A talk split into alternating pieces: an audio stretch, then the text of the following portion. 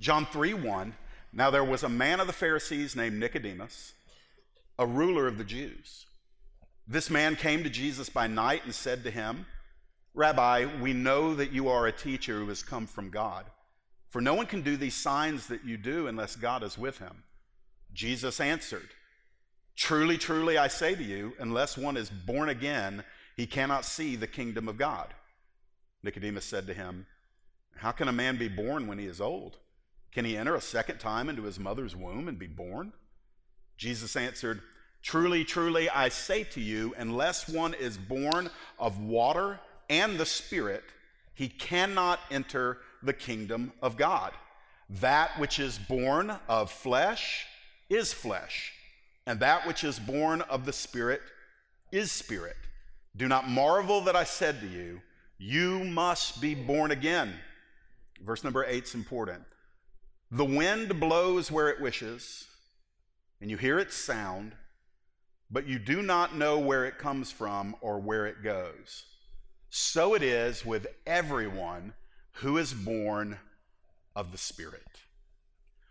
I'm going to leap off of this conversation that Jesus has with a very religious man, a very moral man, a very sincere man, a man who loved his Bible, the Torah, the Jewish Bible, he, he loved God and he took his walk with God very seriously, but he was struggling immensely with the supernatural aspects of Jesus' ministry and the fact that Jesus did not attach himself to the established religion of the day.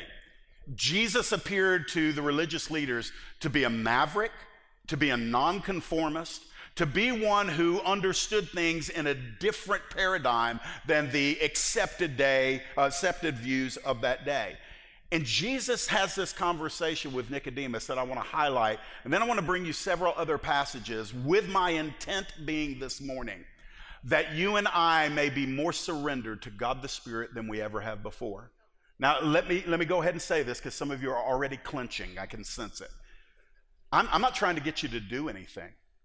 I'm not trying to force feed you a doctrine that you don't believe in. What I'm saying is, I want to let the scriptures do the heavy lifting. And when, when I see a doctrine or a truth in the Word of God that I don't understand completely, I have to exhale, I have to loosen my grip, and humble myself and come repeatedly to the place where I confess and acknowledge God is God. I should not be surprised that I don't understand everything about Him. It is pride in us that says, if I don't understand it, it can't be true. It is spiritual arrogance in us that would say that same thing. It is humility in us that says, I don't know if I can believe it. I know I might not have ever experienced it, but I'm not going to say it isn't so just because I don't believe it or I haven't experienced it before. So let's not make our own capacity to understand the arbiter of whether or not something is biblically true. And let's not make our own experiences or lack of experiences be the arbiter of whether or not some, something is true. Let's go into the Word of God and let's ask this very same Holy Spirit that we're going to talk about to broaden our understanding, to enlarge our hearts, and for us to be able to walk in everything that He has for us. I don't think there's a person in this building that would say, I don't want to walk in everything that God has for me. Every single one of us want everything that God has for us. If we're walking in the Spirit, we want that. And so let's find out what Jesus teaches us. In the next service, I'm going to say, uh, show what Paul teaches about the Holy Spirit, but let's begin here. First of all, I want to give you this. In his conversation with Nicodemus, we find out that to be saved is to be reborn of the Holy Spirit. To be saved is to be reborn of the Holy Spirit. We see that in John 3 5. When Jesus says to you, I say, truly, truly, I say, unless one is born of water and the Spirit, he cannot enter the kingdom of God. Now, remember with me, Nicodemus has all of his theology in line, he's got all of his doctrine par excellence. He has very high moral standards. He's separated from the world. He's come to Jesus with a genuine question in which he says, Jesus, you are puzzling because we hear what you say, we see what you do. You've got to be a prophet who has been sent from God. He doesn't even ask a question, but Jesus gives the answer. And the answer to Nicodemus, the very religious, moral, conservative, theological man, is this You're not getting into the kingdom unless you're born of the Spirit. That's what he tells them. Now, there is debate on what is meant by born of water. I don't have time to go into that this morning. I pers- personally believe Jesus is referring to a physical birth there. If you disagree with me, that's fine. We don't need to uh, go, go to combat over that. But there is no debating what he means when he says, unless you are born of the Spirit, you cannot see the kingdom of God. Now, I want to I wanna encourage some of you. If you are born again, if you have accepted Jesus Christ as the Lord of your life, if you have believed in your heart that he died for your sins and that death on the cross was sufficient to pay the price for your sins. Somebody's got to die for your sin. The wages of sin is death. Somebody has to die for every human being's sin. Jesus, in love, comes, dies for my sin so that I didn't have to die for it, dies for your sin so that you didn't have to die for it. And when we receive that, believing also that God raised him up from the dead, the Bible says that we are saved. The Bible says that we are born again or born from above. But Jesus is here equating that very transaction with a phrase that we don't often use born of the Spirit. Listen, this is how the Holy Spirit works in our salvation. First of all, He brings the gospel to you. You never would have gone pursuing the gospel had He not brought it to you. You would not have wanted God had He not been moving the Holy Spirit, working in your heart to prepare you, and then He brings the gospel to you. When the gospel comes to you, the Holy Spirit is the one who convicts you of your sin. He shows you through your own faculties, your mind, your heart, your emotions. He shows you that you are guilty before God and you are convicted of your sin. It is the Holy Spirit that grants you repentance. That means He so works in your heart to where believing the gospel and seeing your need come together in this moment where you repent of your sin. That is the Holy Spirit. That's not your moral pulse. You need God's help even to repent. The Holy Spirit regenerates you. The Holy Spirit enters you at the moment of salvation and He seals you unto the day of redemption. Then the Holy Spirit begins to renew your mind, and over time, the Holy Spirit begins to fill you. The Holy Spirit brings gifts to you, the charismata, the spiritual gifts of grace. And the Holy Spirit never stops working to sanctify you. That's what it means to be born of the Spirit. It means you're not doing religious stuff for God, it means you are in the process of being transformed into the image of Jesus Christ by the working of the Holy Spirit through various means that He has at his disposal. We, we, we wouldn't even be in the kingdom apart from the Holy Spirit. That's why Paul wrote to the church of Galatia in chapter 3. He said, Having begun in the Spirit, are you now trying to become perfect by your flesh? Paul knew and wrote and taught that the, the, even the regenerating work of salvation is equated to being born of the Spirit. And Jesus says, unless that happens, you aren't even in the kingdom. And so, one of the things I like to do automatically is I like to give honor and glory and praise to God the Spirit for His personal work in my life. And it's not enough just to say, Jesus saved me. I get that. Hallelujah. Thank you, Lord Jesus, for all that you did. But all that He did, I never would have believed in had it not been for the Holy Spirit. So go a little further with me. To be saved is to be reborn of the Holy Spirit. Jesus goes on to give us something that's amazing to me at, at this juncture in his teaching what he says in John 3 7 and 8. The life led by the Holy Spirit cannot be fully explained. This is where a lot of us who are theologically centered and driven, we struggle with teachings like this in John 3 7 and 8. Jesus said to Nicodemus, Do not marvel that I said to you, you must be born again. And then he gives an illustration about the Holy Spirit. He says, The wind blows where it wishes and you hear its sound, but you do not know where it comes from or where it goes. And he says, So it is with everyone who is born of the Spirit. I want to remind all of us, especially if we are uh, driven by theological truth, and I am. I'm going to tell you, I'm, there's a lot of things that motivate me, but, but my, I, I love the guardrails of the Word of God. The Holy Spirit to me and the gifts are a green light. The truth of God's Word are the guardrails, making sure I don't end up in a ditch somewhere.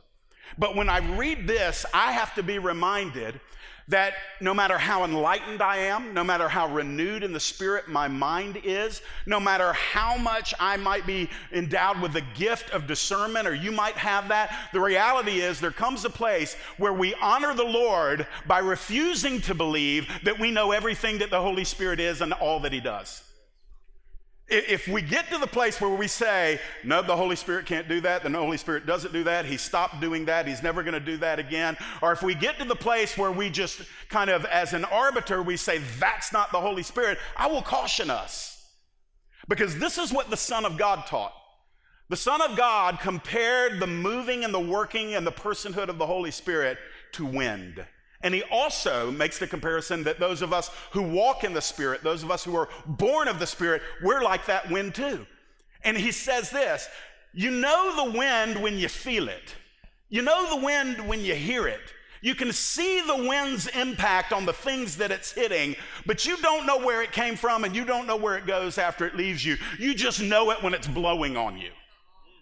And, and that's what Jesus is teaching. And so, what, what are we to learn? And it's amazing to me this is his first teaching on the Holy Spirit. And the first thing he says about the Holy Spirit is this yeah, you're not going to figure him out.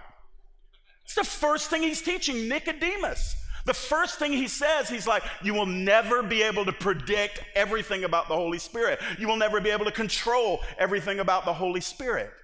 Now, we are post Enlightenment, Western, American, 21st century Christians. And frankly, a lot of us don't like to not know everything. We want to know everything because we feel like the more we know it, the more on top of it we are. And the more we know it, no surprises. Nothing's going to catch me off guard. I'll be basically in control. And God loves us, but He laughs at us when we think like that. He's like, oh, you think you're in control? You think you're in control, do you?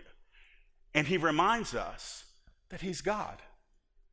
Friends, when we see Jesus in the Gospels, do you know that if Jesus did in our church or our ministry some of the things he did in the Gospels, that we would run him off? Do you realize that? Spitting in people's eyes, cursing the fig tree. The environmentalists would go berserk. He cursed the fig tree. It's Arbor Day, Jesus. You can't do that. We, we would lose it. Some of the things that he did, he, he let, a, he let a, a, a woman of ill repute take down her hair and wash his feet. That broke all the societal norms. Jesus would hang out with people that would drink all day. He would go there not to participate in their sins, but in to make himself available as redeemer. We don't do that kind of stuff, most of us.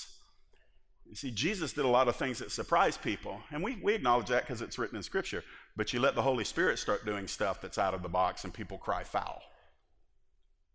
Because we don't think the Holy Spirit moves in the same way that Jesus moves. We have come to this erroneous conclusion that the Holy Spirit has now been domesticated and tamed. And we prefer Him to be present, but quiet and still. And Jesus tells Nicodemus right off the bat it's like the wind. The person who lives in the Holy Spirit is like the wind. You don't know where they're coming from, you don't know where they're going, but you know in the moment what is happening. So, what does that do? I mean, what, what, what kind of practical uh, teaching can we come from that? I'm going to tell you what it does for me. I'm not going to legislate what it does for you because Jesus actually gives no instruction, He just gives the truth. And the truth is for us to process. But I'm going to tell you what it did for me years ago. Many of you don't know, I was a Baptist cessationist. That's just a word that means one who was taught and then believes that the gifts of the Holy Spirit stopped at the end of the first century.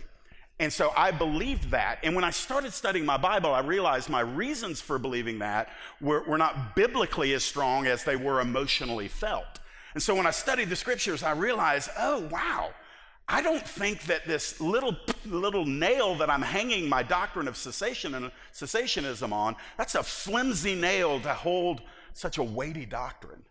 And so when I started reading the Bible, I realized I don't know everything that I think I know, and I have severely limited the Holy One of Israel. I have limited God, the Spirit. And so it got to the point where I had to acknowledge the life led by the Holy Spirit cannot be fully explained. I will say this stay in one place long enough where the Holy Spirit is welcomed and therefore active, and you will see things that you will not be able to explain. You, your flesh will be offended, your mind will be challenged, you will be confronted with the opportunity to discern whether or not you are where you are in the spectrum of being at peace with God being God, even if you don't have a grid for what He's doing. I promise you, if you stay in one place long enough and you don't flee when He begins to move, I don't know if I'm going to get done with this outline this morning, but I'm starting to feel the pulse of the Lord for what He's saying this morning. Uh, th- there is within us that, that fight or flight impulse. And we have a religious component of that. When the Lord begins to move outside of our religious box and our understanding, and we don't, we, we don't want to oppose God. It's not that we are antagonistic against God. It's just that we, we, we, we like the God that we know who fits in the box. Because he's safe and he's predictable, he's easy. We've been walking with him. And when he starts to come out of that box, oh no, God help us, we've got to think again. We've got to learn again. We've got to surrender anew. We've got to submit afresh. And the flesh does not like that. The flesh wants God to be tame. And that's not the God of the Bible. If I asked you, if I said, hey, does anybody believe that God the Father in the Old Testament was domesticated and tame? No, nobody would say no. Does anybody believe that when Jesus went up to the temple with a cat of nine tails and ran out all those that were making merchandise of his father's house, does anybody want to say that he was domesticated and tame? We'd say no. But if I ask the same thing about the Holy Spirit, most people are somewhere between an awkward shrug because they really don't know what the Holy Spirit is doing or, or against the idea that the Holy Spirit moves. And so Jesus tells Nicodemus, and by proxy tells us right off the bat, the Holy Spirit is going to move in ways that are not understandable and not fully explainable. Go a little bit further with me. I'm going to come out of John 3. Let me give you a couple of other verses from John's gospel. I like what Jesus said concerning the Holy Spirit. He, he taught his disciples and us that we are advantaged by the Holy Spirit's presence and ministry. Look at what Jesus said. He said, Nevertheless, I tell you the truth, it's to your advantage that I go away. For if I do not go away, the Helper or the Comforter, the Holy Spirit, if I do not go away, the Helper will not come to you. But if I go, I will send him to you. This is pretty amazing. Jesus was getting close to his crucifixion, his death, his resurrection, and he had been telling his disciples that he was going to return unto the Father. Now, his disciples didn't like that because who wants to be without Jesus? Jesus is supposed to set up the kingdom. Jesus is supposed to topple Rome. Jesus is supposed to come in as the political and national Messiah. And now he's talking, and he, he said it to them often, frequently, more than once. He said to them, yeah, They're going to crucify me. I'll rise, but they're going to crucify me. And then he's telling them, I'm going back to the Father. And the disciples are struggling with this because they had gotten to the place where obviously they, they loved being with Jesus. They got to walk with him, they got to travel with him, they got to eat with him, they got to serve with him. They got, they got to be by his side. They got to ask him any question that they wanted. They got to hear him um, uh, clarify the, the religious issues of the day and the misunderstandings and conceptions that, that were out there. But now he's saying he's going back and they're, they're, they're getting sad. And Jesus says, Well, hold on, wait a minute.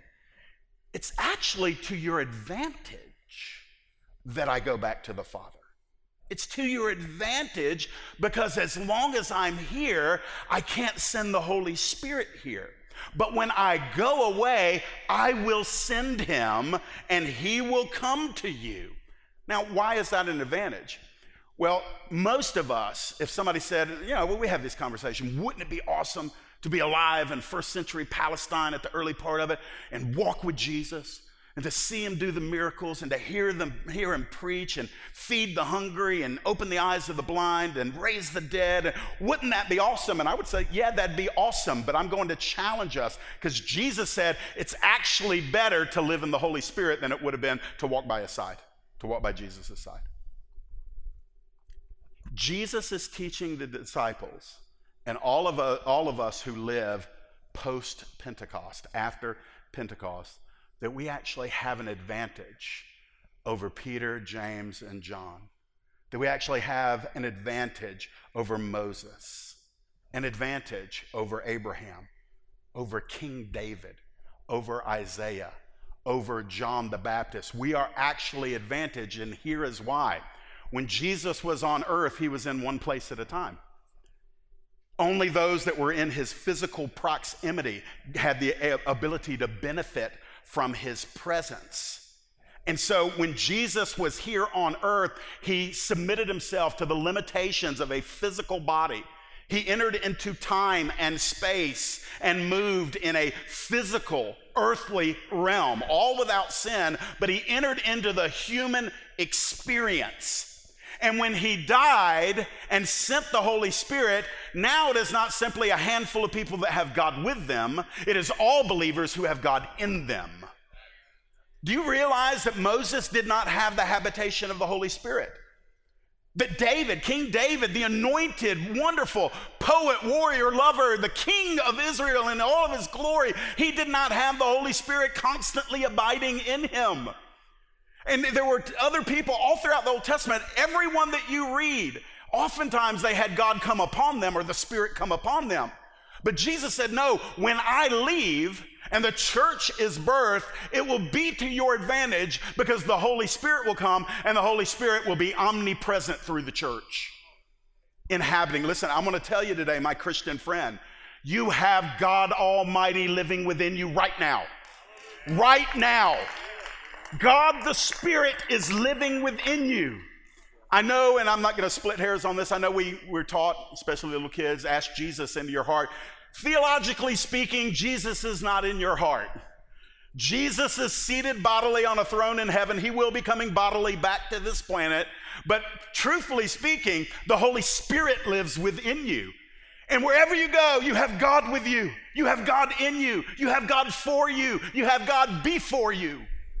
It's an awesome thing to know that God Almighty, the God and Father of our Lord Jesus Christ, the God of Abraham, Isaac, Jacob, Moses, David, John the Baptist, Peter, James, and John, all of these heroes, Esther and Deborah, all of them that served God, we have Him in us. And so the idea that we can have God in us and never notice Him is a farce. It is a biblical, theological impossibility. And I want to tell you in a few moments that you actually have a huge part in determining how much of the Holy Spirit you personally experience. So let's go a little bit further. Starting to wake up in here a little bit. Come on. Holy Spirit will teach the followers of Jesus. I'm just giving you, I'm not giving you everything about the Holy Spirit. I'm giving you some things that I think is important. Holy Spirit will teach the followers of Jesus. Jesus says, the helper, the Holy Spirit, whom the Father will send. Isn't that interesting? Because Jesus said he would send them, and now he's saying the Father will send them. So you got what I call an intertrinitarian agreement. Father and Son said, Holy Spirit, now is your time. The Father will send in my name. Here it is the Holy Spirit, he will teach you all things and bring to your remembrance all that I have said to you. Then in John 16, verses 12 and 13, Jesus said this I still have many things to say to you, but you cannot bear them now when the Spirit of truth comes, He will guide you into all the truth. I, there, there's a great help for all of you that preach or teach, or if you're discipling somebody, or if you're pouring into your children. I want you to know it's, the whole thing does not depend on you saying it perfectly right every time. It does not depend on you having absolute 100% clarity on every doctrinal truth to the fullest extent.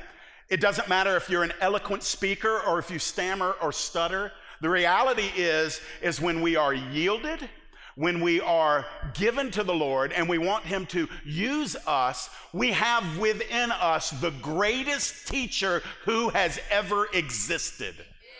It is the Holy Spirit's presence that is our confidence. Like right now, I'm gonna give you a like in the moment illustration. Right now, I am preaching truths, and after I say it, there's a little thing in my head that's saying, You could have said that better, you could have said that better, you could have said that better. But there's another part of my, all this is happening simultaneously every time I preach. You know, I'm talking, but I've also got somebody talking to me, and then sometimes it's the enemy accusing me, and sometimes the Holy Spirit saying, Just, I'm gonna tell the devil to shut up, don't listen to him, just listen to me. The reality is, is that we have the Holy Spirit who is the teacher. And what does Jesus say that the Holy Spirit will do? Two things revelation and recall. Revelation and recall. He will teach you all things. Now, that revelation aspect can be more precisely illumination, that He's going to teach you and give you fresh insight and illumination. I call it fresh oil on something that's been written in the Word. The Holy Spirit loves the Bible. The Holy Spirit's not upset with the Bible. A lot of people think when you open your Bible, the Holy Spirit says, Not the Bible again, and He leaves because a lot of people are immature and they think if it's really the Holy Spirit, it's just about the groove in the moment, man. We just got to get in that groove. And, and, and so they believe when you open the Bible and go theological, the Holy Spirit throws his hands up and says, They've just quenched me. Can I say, if you happen to be in that category, I love you, but you had better grow up in the Spirit? That the Holy Spirit authored the Bible. He inspired the human, it's His word. He's never upset with it. And ultimately, oh, thank you, Lord. I'm feeling the boldness. Ultimately, when, when, when people are bored with the Bible, it's not because they're full of the Spirit, it's because they're full of immaturity. And so it, it, they're, they're never in conflict with each other. The Holy Spirit loves the word that He inspired. He loves to have it taught and preached. Why? Because when a human speaks it, the Holy Spirit is in this room right now preaching a couple of hundred different sermons to each of you. He's meeting you with Rhema through the Logos.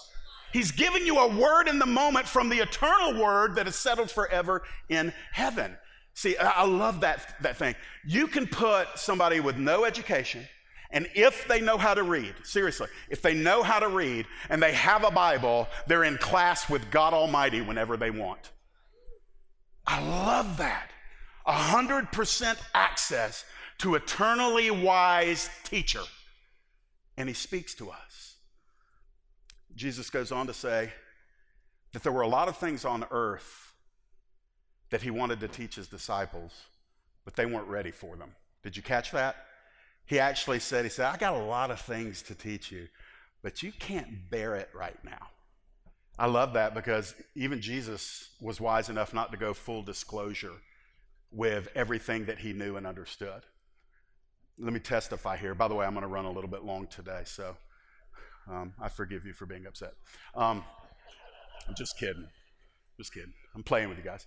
Um, years ago, many years ago, uh, when I was, I call it coming out of the closet about my belief in the gifts. I was a closet practicer of, of spiritual gifts, pastoring a denominational church that did not believe in the gifts and were actually against the gifts.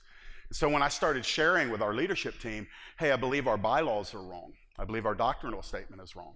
And we took some months to go through it. I remember one occasion, these were all good people, by the way. I'm not bad mouthing them. We disagreed on these things. But I remember on, on one occasion, uh, one of the brothers very frustrated with me. He said, Man, why didn't you tell us this years ago? And my answer to him was, Well, you weren't ready for it, and neither was the church. And he felt like that was an arrogant statement. And what I did is I took him to this. I said, Jesus had things that he withheld from his disciples because it wasn't the right time. You see, friends, there ought to always be something that God is working deeply in you that is for you, and not just to spill it out as soon as it starts, you know, pulsing in you. Jesus said, I'm not going to be able to teach you these things, disciples, but when the Holy Spirit comes, He's going to teach you. And then it's not only revelation, it's recall. I love this too. The older I get, the more important this is. It's that He will bring to mind the things you already learned.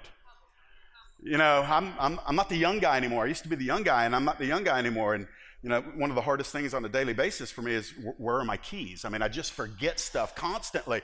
And but it's an awesome thing, and a lot of y'all have experienced this, where you're in a you're in a witnessing situation, or you're in a teaching situation, or maybe even a, a, a debate of some sort about the kingdom, and and you're talking, and, and and and then something comes out of your mouth, and as it does, you're like, mm-hmm, mm-hmm. Mm-hmm. But in your heart, you're saying, That was the Lord, because I don't I hadn't thought about that verse in years. What is that? That's recall. That's the Holy Spirit. And the more saturated you are with the written word, the more he has to draw from and bring that stuff out of you. And you will, he will literally help you recall things that you maybe in the, in the conscious level had not been thinking about. All I'm saying here is that one of the Holy Spirit's primary activities is to teach the followers of Jesus. Friends, let's humble ourselves. You wouldn't know any theology, you wouldn't understand anything about the kingdom if it were not for the work of the Holy Spirit. We cannot take credit. I know that some of us have, you know, faculties that maybe are elevated beyond the norm, but when it comes to understanding kingdom truth, the little kid can get it. The little kid can get it. Why? The saved little girl or little boy has the teacher inside of them. Um, I've experienced moments where both of my children, even when they were younger, will say stuff, and Amy and I look at each other and we're like, I think that was the Lord. Because a little seven year old or eight year old just speaks truth. What's happening? The Holy Spirit has taught them stuff. That's why we take very seriously ministry to your children and grandchildren here.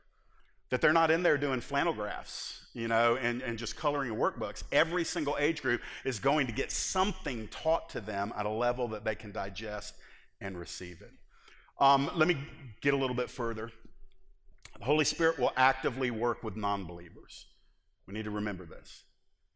Acts 1 8 and then John 16 again. You will receive power when the Holy Spirit has come upon you. And you will be my witnesses in Jerusalem, and Judea, and Samaria, and to the end of the earth. And then in John 16, Jesus says, When he comes, that's the Holy Spirit, he will convict the world concerning sin and righteousness and judgment.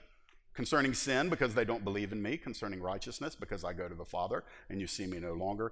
Concerning judgment, because the ruler of this world is judged. Listen, anytime the gospel is presented to somebody who is not yet a believer, not yet a Christian, it is not about our plan, our format. I've taken more evangelism courses than I could ever use in this lifetime, and all of them were good. I, I believe, you, I believe every Christian ought to know how to lead somebody to Jesus Christ biblically. And it's not that tough. You can, you can learn it in three hours. You can memorize it in three hours. You need a handful of verses, but that's the objective truth. You must have the, the power of the Holy Spirit. It is the power of the Holy Spirit that brings life out of death. It is the power of the Holy Spirit that awakens the dead via the proclamation or the witnessing of the truth. It is the Holy Spirit that does all of the heavy lifting. That's why we don't obsess when, when we, we, we give somebody the gospel and they just either they're detached, they don't get it, or they're not ready. I don't go home and beat my head up against a wall. I don't go home feeling like a failure. I go home maybe grieved and burdened for the state of their soul, but I go home knowing that the seed I just planted in them is going to be tended to by the Spirit of God who originated that seed. And when the power of God hits a people or an individual, I, I, am all for the spiritual gifts. Don't, don't leave here me, you hear me saying today, Jeff just diminishes the gifts. No, we'll talk about that in the next service, actually. But when Jesus said the power of the Holy Spirit comes, the first thing that he equated to was being witnesses and proponents of the gospel. He, he didn't, listen, oh, God help me, Jesus. In, in a lot of Pentecostal charismatic uh, denominational thought, they, they want to say, Do you have the Holy Spirit? Because if you do, the first initial evidence will be what? Tongues. A, the Bible never mandates that. B, Jesus said this when the power of the Holy Spirit comes, if, there, if we're going to say there's initial evidence, I'm going to go with what Jesus said. And Jesus said, You are going to be witnesses. There's a lot of people out there that talk in tongues, but they never share their faith. And honestly, they're mean as snakes. But they would consider themselves Holy Ghost filled, amen, hallelujah. They, they, they would consider that because they had a tongues experience. Listen, I, I'm gonna tell you, we don't need to go around advertising spirit filled. If you're spirit filled, folks are going to know it, not because you're walking around yabba dabba doing all the time, but because, because you are walking in the fruit of the Spirit. You're walking with the character of Christ with the love of Jesus, and you're sharing his message with people. I, I, I can tell you this I want revival here.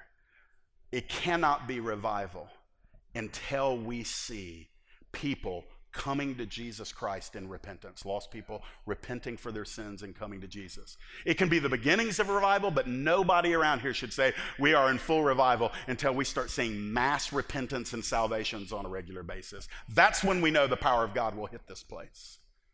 So he's going to work with non believers. Let me give you this. I got two, couple more. Holy Spirit communicates in complete agreement with the Son of God. Jesus says this He will not speak on his own authority, but whatever he hears, he will speak. And he will declare to you the things that are to come. Verse 14, he will glorify me, for he will take what is mine and declare it to you. This is important, friends. I think most of us are comfortable with the concept of God sending the Son to earth to be the Savior of the world. I, I, don't think anybody really gets wrenched up on that. We say, yes, the Father sent the Son, and the Son wanted to come, and there was Father Son agreement that the Son would come to earth to be the Savior of all those who believe. And so we're pretty comfortable with that. But we're not as comfortable with the idea that Jesus sent the Spirit as Jesus was on earth and did everything as unto the Father. You remember what Jesus said? As the Son of Man, he said, I only do what I see the Father doing. I only speak what I hear the Father speaking. Jesus, as the Son of Man, lived in a submission unto God the Father. Though they were equal and are equal, he submitted himself in his role on earth. Jesus is teaching the exact same thing about the Holy Spirit here. Jesus is saying, What the Holy Spirit is doing comes from me. That's what he says. If, if you struggle with that, let me read it again. He will not speak on his own authority, but whatever he hears, he speaks. That's exactly what Jesus said about his ministry from the Father. And then he will declare to you the things that are to come. And Jesus said this He will glorify me. L- let me give you a quote from John Piper, and maybe that will help you. John Piper said this Before Christ's coming, it was the prominence of God the Father during the days of Christ's earthly life, the prominence of God the Son, and the ascension of the Son, the prominence of God the Holy Spirit. Therefore, we live in a unique climactic period of redemptive history, the days of the Holy Spirit. Just as Israel of old had a special responsibility to know and to honor God as Father and the oneness of his nature, and just as the people of Palestine had a special responsibility to know and honor Jesus as the Son of God in the days of his flesh, so now we have a special responsibility to know and honor the Holy Spirit the sin of despising his person and rejecting his work now is of the same nature with idolatry of old and with Israel's rejection of the person of God the Son. That is good teaching. What is he saying?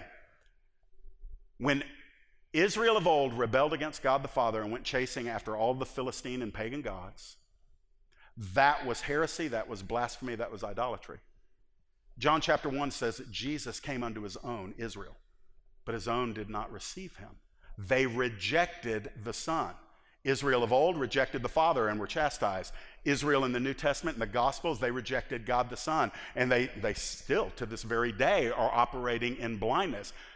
But what John Piper is saying here is we have the unique responsibility to not do what Israel did to the Father and to the Son. We can't do that with the Holy Spirit. Now, if you don't know John Piper, I can tell you he is not a roll on the floor, tongue talking charismatic.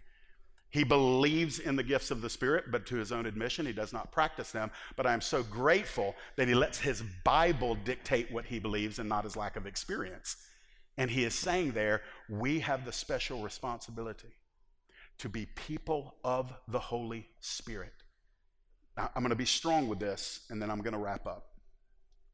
Friends, it is not an option to move aside the teaching and the work of the Holy Spirit. It's not a viable option. It's not a que sera sera, you believe, I don't believe. And granted, there are different levels of what we believe concerning the Holy Spirit. But what I want to tell you, it has been my observation that most people who do not believe in the gifts and the work of the Holy Spirit really don't have a clear articula- articulation of what they do believe about the Holy Spirit. They just know what they're against. And my question if, if he's not empowering us, if he's not gifting us, if he is not working and seeking to work further, signs and miracles and supernatural work, if he is not doing anything, then what we have done is we've boiled down his role to saving people and maybe a lip service to sanctifying people, but not doing anything else. And I'm just going to say, I think that's irresponsible. I think it's unbiblical and therefore untenable. Because God the Spirit is continuing the work that Jesus did. Jesus did miracles. Jesus did signs. Jesus did wonders. When we don't see them, the last thing we, when we don't see the miracles, signs, and wonders, the last thing we need to do is conclude that he doesn't do them anymore. Because that makes him different than Jesus. What we need to conclude is there's something on us, not him. The, the, the, the fault is not with him. And we don't need to create a doctrine that says, yeah, he doesn't do that anymore because we haven't seen outpourings like that in so long. He just doesn't do that anymore. Friends, that's not what the Bible teaches. The issue is us. There's something on us that needs to take ownership of the reason why we don't see these things happening. But whatever the Holy Spirit does, He's does, doing in complete agreement with God the Son. Last thing, He's going to flow forth from all believers. The Holy Spirit will flow forth from all believers. John chapter 7. On the last day of the feast, the great day, Jesus stood up and cried out, If anyone thirsts, let him come to me and drink. Whoever believes in me, as the scripture has said, out of his heart will flow rivers of living water. Now, this he said about the Spirit, whom those who believed in him were to receive. For as yet the Spirit had not been given because Jesus was not yet glorified. I, I don't even have time to unpack this. Jesus said that those who believe on him will have the Holy Spirit flowing out of them. That's what Jesus said. And so when I read statements like that, the question that comes to mind is Does he? Does the Holy Spirit flow from my life? Not do I believe in the Holy Spirit? Not do I sign yes to the gifts of the Holy Spirit. The question is Does the nature and the power, the personhood and the power of the Holy Spirit regularly, normatively flow from my life? That is a diagnostic tool for all of us because that's not a charismatic doctrine. That's a statement from Jesus. Jesus said that that is going to be the reality, that the Spirit of God will flow like rivers of living water out from our hearts or out from our bellies. That means His work on the inside is so potent that it will flow outward. You're not big enough to contain all that He is and all that He does. It's kind of like every night it's just going to seep out of our spiritual pores. And the very last thing, and I'm going to cut you loose. I know this is fire hydrant teaching this morning. Um, yeah, I think it's helpful. Um, if you can get something out of it to, to get your, at very least, get your curiosity piqued, or maybe even a little room for conviction saying, Jesus, I love you. I believe in you. I know that I'm saved. But, but Jesus, the statement you made in John 7 is not my reality. The Holy Spirit's not flowing out from my life. And Jesus, I want to come into alignment and agreement with what you said. If, if some folks would leave with just that today, then the Holy Spirit, the teacher, is going to say, Yeah, let's talk about this. And he begins to teach you. The very last thing, truly, the very last thing. I say that four times every sermon, the fourth time is the final one. The Holy Spirit has unique messages for different local churches. Revelation 2 7, 2 11, 2 17, 2 29, 3 6, 3 13, 3 22. I'm sure you got all that. Here's the most frequently repeated command in Scripture concerning the Holy Spirit. What is it? Hear what the Spirit says to the churches. And it came from the mouth of Jesus. Jesus said, Hear what the Spirit is saying to the churches, plural. Why is that important? Because there are some things that he says to the church, big C the Big C church. There are some things that encompass all of us No variation, no departure, no accentuation. It's just truth for the church, the bride of Christ. But underneath that is the Holy Spirit speaking to churches. The seven churches of the book of Revelation all got messages. Some of the points overlapped, but every single one of those messages that were spoken to those seven different churches had a different message. In other words, the Holy Spirit should never be viewed as sitting at a, a observatory um, balcony in heaven just watching the church. The Holy Spirit is here. The Holy Spirit is active here. The Holy Spirit has a sovereign will for here, for now. He can be speaking things to this local assembly that he will not speak to our friends next door or our friends up the street because he's speaking something different to them. Doesn't mean theology is different or the core of the gospel is different. I'm telling you this as uniquely as you speak to your children, he speaks to the children of God and those local assemblies. He has a mission and a purpose for New Bridge Church and the IHOP Atlanta mission base. We are, we are revealing that as we get it. But we have to recognize that it's not going to be the same as the church you used to go to, or the church, maybe you've been in this church, what God was saying five years ago, one year ago, six months ago. You say, well, Jeff, that's, that's just kind of difficult. Right, that's why Jesus said, you need to listen to what he's saying. You need to hear what he is saying. What does that mean? Submit your ear, submit your heart, surrender your will, Stay low, stay hungry. Open up your heart and say, Lord, whatever you're speaking, I don't want to hear anything other than that. We must learn to want to hear what he's saying now. We need constant awareness of the Rhema word, what he is saying right now. Because apart from that, all we're doing is circles in what he once said, and we're missing out what he's saying in the moment, and none of us wants that. I'm going to ask you to stand to your feet.